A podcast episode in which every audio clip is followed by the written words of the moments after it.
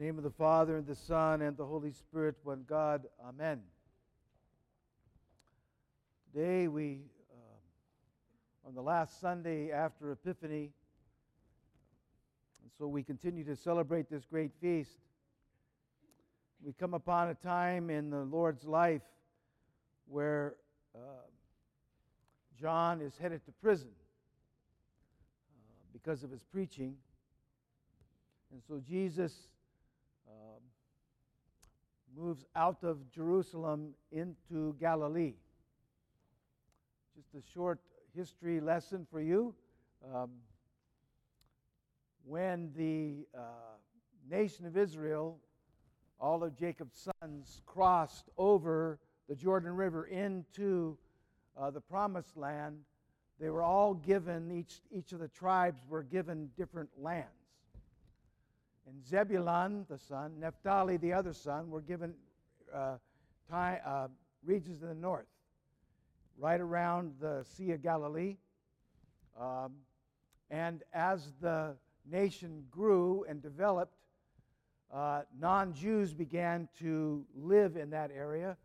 Jews that weren't necessarily practicing, seen by most Jews as secondary citizens. So Jesus escapes to this place. It's very interesting. You know, he kind of escaped to Egypt. No, what did he do there? He consecrated Egypt.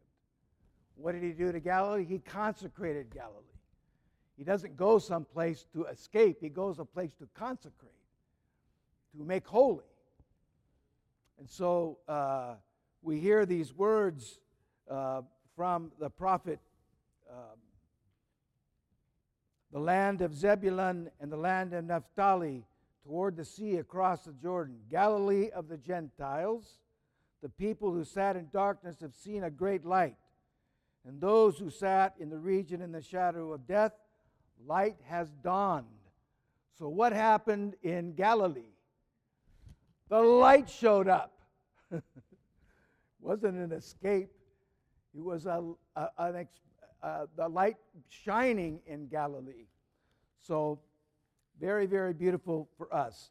But this contrast, I think, is important for us to look at. Darkness, he, light shines in the darkness, in the shadow of death. Uh, so, what is this darkness? Uh, it's manifest in several ways. Two things. One, it's manifest in uh, ignorance, and it can be manifest in forgetfulness, darkness. For the Gentile, it was ignorance. Did it, he didn't know. Didn't know Christ. Didn't know the light. Didn't see the light. So we need to understand that in our own lives as Christian people, it's important that we have uh, a routine that draws us to know God, that, that draws us to the knowledge of God. Uh, grant us the knowledge of the truth. Okay? So we need this sense in our life that our routine of life is bringing us the knowledge of God. So I want to encourage you in one thing. And I know many of you do, but read the scriptures every day. It's, it's where we get this. The saints are very clear. The Gospels and the Psalms are essential, but reading the Scriptures and getting ourselves into a rhythm of reading the Scriptures daily really begins to kind of fill up our mind with the knowledge of God. Who Christ is, what Christ did, what God is expecting of us. I just encourage you very, very much to read the Scriptures every day. They're, they're full of life, they're full of knowledge, and they bring that to us. Uh, we can kind of float around a bit and uh, pick and choose things we do, but make it a, a solid part of your day that the scriptures are read every day. It, it, it, there's a nice, the calendars are out there, they're nice. You know, you've got a, it's not a long reading you need to do, but it's really important to touch them every day. I'd really very much encourage you to kind of kind of keep that uh, as a part of the routine. You know, around even around the dinner table, you could have that there. You could read them at dinner table. You could read them before you go to bed. in the morning at your prayer time, wherever it is. But try to keep that in your life. The sense of ignorance can creep into our life very quickly.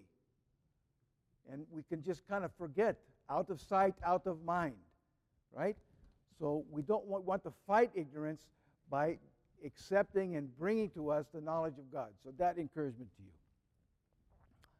And then the Jews, the darkness was forgetfulness of God. You know, their pattern of life, sadly, even when they crossed over the Red Sea, to me, this is an amazing thing. You're slaves in Egypt, and you're miraculously released from slavery by Pharaoh, and you are now sitting at the edge of the Red Sea, and behind you, you see a cloud of soldiers coming to kill you. And then Moses takes his rod and sticks it in the ocean. They say he did this, to, to, he did this to open it, and he did that to close it. Okay, the cross and the sea opens and you cross over the sea and then your enemy's chasing you and they all are killed. And you're now across the Red Sea, free from your enemy, free from slavery. And what do you do? You complain. it's like, what are they doing? We don't have enough food. We don't have anything to eat. So what's God do? Sends manna, bread from heaven. Heaven, the bread, they said the bread of the angels. Okay, we don't just, bread's not enough. So he sends quail so they can have meat, you know, right? So what happens? They still complain, right? They complain. They forget God. They forget Him. And if you read the Psalms and many, many of the Old Testament texts, it's about remembering the things God did. Be thankful, be grateful. Remember the things that God has done in your life, what God is doing in your life. Begin to cultivate the virtue of gratitude. Don't just be thankful. Cultivate the virtue of gratitude so that your whole life becomes a thanksgiving. You see the difference? You can thank God for stuff, but your whole life can be a thanksgiving a, a, a heart that is full of gratitude toward God. But you have to cultivate that by thanking God, by remembering the things that God has done. So I did encourage you to, to kind of flee forgetfulness. We need to find gratitude. And that light, then that light of Christ shines in us. The beauty and love of the Trinity begins to fill us up. So we need to flee ignorance through our reading, and we need to flee forgetfulness through thanksgiving. And then this message that comes that the, the Lord uh, preaches uh, at the very end of the gospel text today repent, for the kingdom of God is at hand. Always, every time I hear that, it sounds hard. Does it sound hard to you? Repent, for the kingdom of God is at hand flip it around. The kingdom of God is at hand. So what should you do?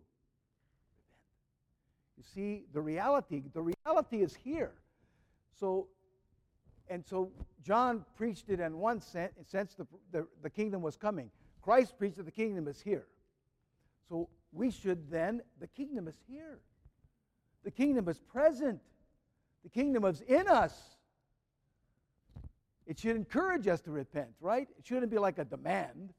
Repent.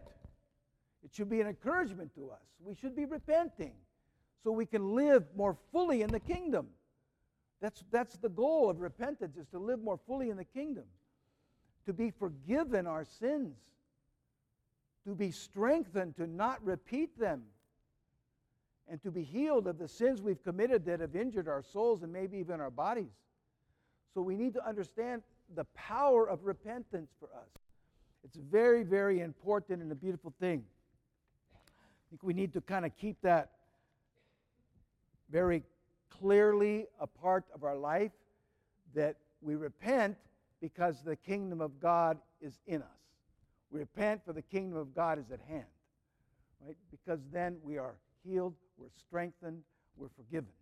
So this this beautiful thing that begins to kind of grow in us, I think, uh, that that sense of repentance is something that we need to uh, establish in our life. Confession, uh, when you sin, to get up very quickly from your sin. These things are very, very important to us in regard to our repentance. And repentance then brings a change of life. Are there things in your life that need to change? How many? That's like, right. Don't have enough fingers, right? Are the things in your life you need to change? What's the beginning of change? Repentance. Repentance.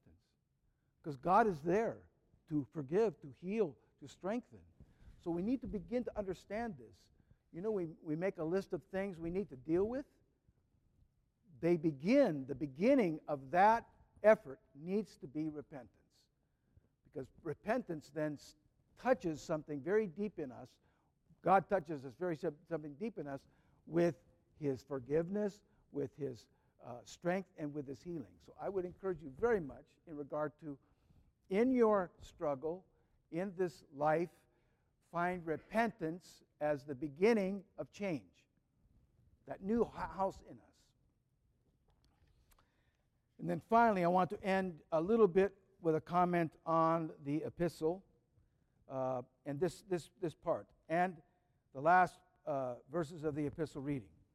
And his gifts were that some should be apostles, some prophets, some evangelists, some pastors and teachers to equip the saints for the work of ministry, for the building up of the body of Christ, until we all attain to the unity of the faith, the knowledge of the Son of God, to mature manhood, to the measure of the stature of the fullness of Christ.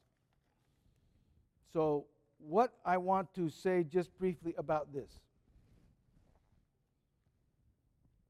Well, first, let me show you. Do you have your bulletins there? Okay. Look on the back of the bulletin, and I want you to see the bus ride there. You see the bus ride? See everybody in the bus? That is a picture, a very important picture, of the church is. It's such a critical piece in our life to understand this that everybody in the church community is essential for us to be the church. We need each other. We need everybody here all the time, as best you can, right? Because it, it's how we become the church. The church isn't just a thing, it's just not a list of people, it's a group of people that gather to become the church. We're becoming the church. You know, I love that bus ride because what I watch in that bus ride, I see the church becoming the church. I see the younger kids sitting on the older kids' laps. I see us singing and dancing. Yes, dancing in a bus. There's no seatbelts. It's an awesome bus.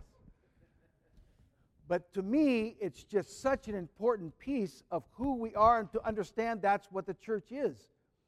We need each other, every bit of each other.